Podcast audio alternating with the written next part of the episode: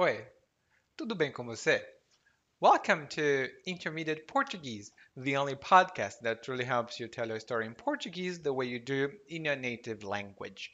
This is Ali coming to you from Salvador, Bahia, and today the weather is nice again. It's just that I closed my windows because my neighbors were making lots of noise, and now it's very hot, but the weather is nice. And after listening to this episode, you will learn how to talk about glasses, buying glasses, wearing glasses, needing glasses, and parts of the glasses uh, in Portuguese. And if you think you won't need that kind of vocabulary, just wait when you are 35. In my case, 32. And now I wear glasses all day long. Ha!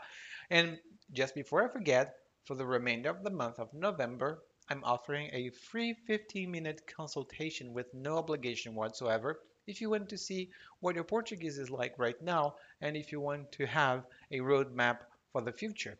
You go to podcast.intermediateportuguese.com right now and see what I have to offer. Now, let's get started.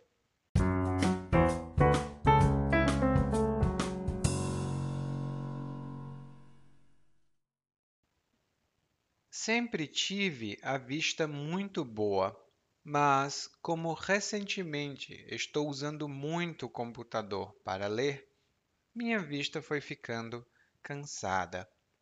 Então, resolvi ir ao oftalmologista. A consulta foi muito rápida e já saí de lá com receita na mão. Mas, como o doutor aplicou um dilatador de pupila nos meus olhos, não conseguia enxergar muita coisa.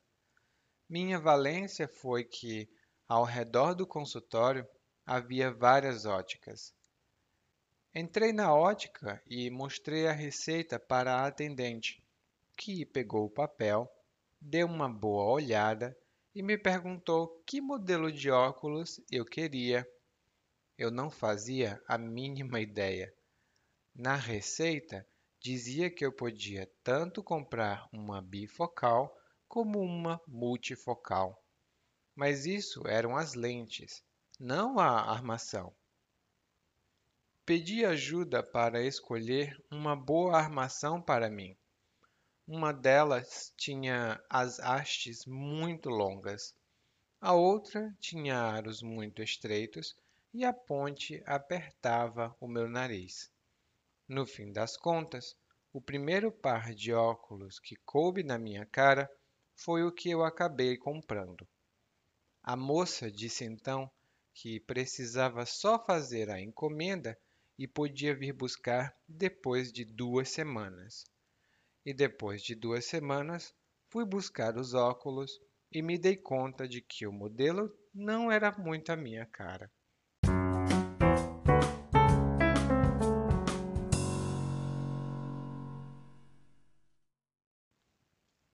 A história que você ouviu hoje é muito parecida com a minha história pessoal. Porque quando eu fui comprar é, um par de óculos, eu tive o mesmo problema. Mas os meus óculos, hum, eu já conto para você. Porque o narrador começa dizendo que ele sempre teve a vista muito boa. E aqui no Brasil, a vista é a capacidade de ver ou a área que você pode ver. Por exemplo, ai, sai da minha vista, eu não quero te ver mais. Ai, sai da minha vista, eu não quero te ver mais. Um outro exemplo que nós vamos ver em um momento é: ai, a minha vista já não está tão boa.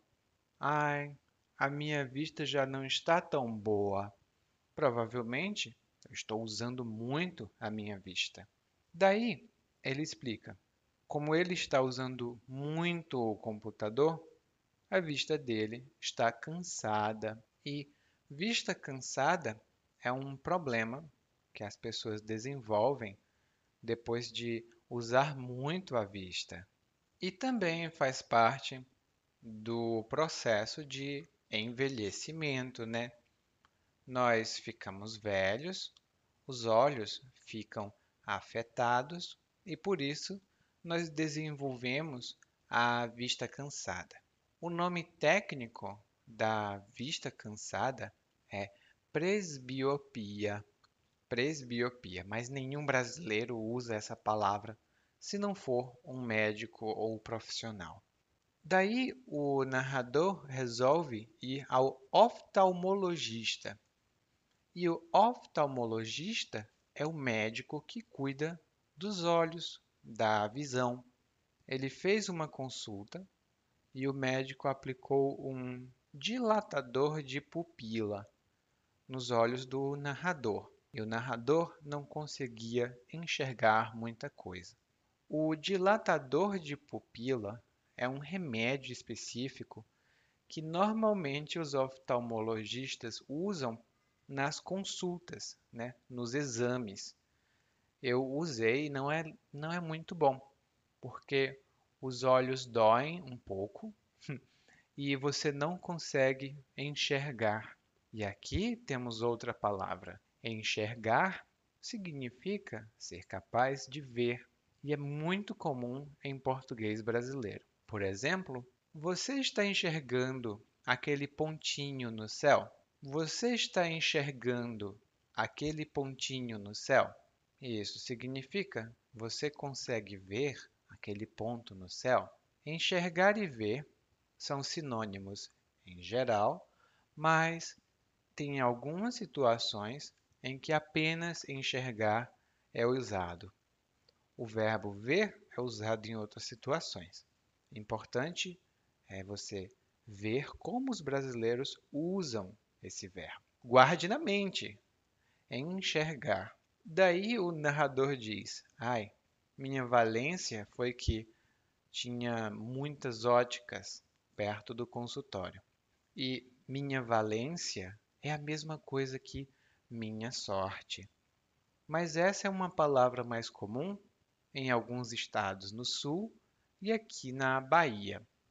Em outros estados, as pessoas vão dizer: minha sorte foi que blá blá blá. Uma ótica é uma loja que vende, que comercializa é, óculos. Hum? Normalmente apenas óculos, mas no meu estado, lá no Ceará, eles também vendem relógios. é um pouco interessante, né? Daí, o narrador pegou a receita, que é o documento que o médico dá, e levou para a ótica. Na receita, dizia que ele podia ou comprar uma lente bifocal ou uma lente multifocal. E se você usar óculos, provavelmente você conhece essas nomenclaturas, uma lente bifocal ou multifocal. A minha nota é só que no Brasil, multifocal é mais comum, mas nós dizemos também lente progressiva, é muito comum. Bom, ele estava falando sobre as lentes, mas ele precisava escolher uma armação. E a armação dos óculos é toda essa parte que segura as lentes. Hum? Essas vamos aprender os nomes já, mas essas partes do, dos óculos que você coloca no rosto, isso tudo é a armação. Hum? Daí ele diz que pediu ajuda para escolher a armação. Só que nem todas as armações foram lá muito boas.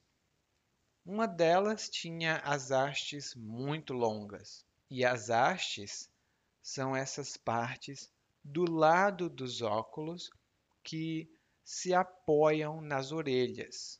Essas são as hastes. Mas no dia a dia, os brasileiros também dizem a perna dos óculos e pessoalmente eu digo a perna dos óculos, eu não digo a haste, não. A haste é um pouco chique, né? Ui, que chique português. Mas eu falo eu falo normalmente a, a perna dos óculos. Daí ele diz: A outra armação tinha aros muito estreitos, e os aros dos óculos são essas partes que seguram as lentes. Você tem a perna dos óculos, a haste ao redor da lente e você tem a ponte entre uma lente e outra lente. É muito específico esse vocabulário, mas é muito bom. Mas ele diz aqui que os aros eram muito estreitos. E uma coisa estreita, ela não é larga, ela não é ampla, ela é muito estreita, muito limitada. E um exemplo é: essa rua é muito estreita. Não dá para passar dois carros ao mesmo tempo. Essa rua é muito estreita. Não dá para passar dois carros ao mesmo tempo. E aqui na Bahia, pelo menos, as ruas são muito estreitas. Não sei como é em outros estados, mas na Bahia as ruas são muito estreitas. E aí na sua cidade, como é? Me conta depois, tá? Daí o narrador diz que o primeiro par de óculos que coube na cara dele foi o que ele comprou. E caber, que é o infinitivo de coube, significa se adequar, se ajustar, ser adequado. Por exemplo, eu fui na loja de roupas e experimentei todas as camisas, mas nenhuma coube em mim. Eu experimentei todas as camisas, mas nenhuma coube em mim. E agora na pandemia, por causa é, é porque a gente fica em casa o tempo todo, eu não faço muitos exercícios. Então, as minhas roupas não cabem mais. eu estou um, um pouco gordinho. As minhas roupas não cabem mais muito bem. Daí, o narrador continua e diz que precisava fazer uma encomenda, ou seja, o produto não estava lá. Ele precisava reservar, ou seja, encomendar, e a loja ia preparar os óculos para ele. E quando ele recebeu os óculos, ele disse: Ah, não é a minha cara. E ser a cara de alguém, ou alguma coisa ser a cara de alguém, significa ser adequado porque tem a mesma personalidade de alguém. Por exemplo, ai, eu quero comprar esse vestido, ele é a minha cara. Eu quero comprar esse vestido. Ele é a minha cara. Isso significa eu acho que esse vestido combina comigo. Ele combina com a minha personalidade. No meu caso, os meus óculos são a minha cara, porque eu escolhi a armação que eu realmente queria. Mas no dia que eu fui comprar os óculos, eu tive muitos problemas porque eu não enxergava nada. Meus, a minha pupila estava dilatada e eu não conseguia ver, eu estava sem ver nada. Que coisa. E uma coisa só para você.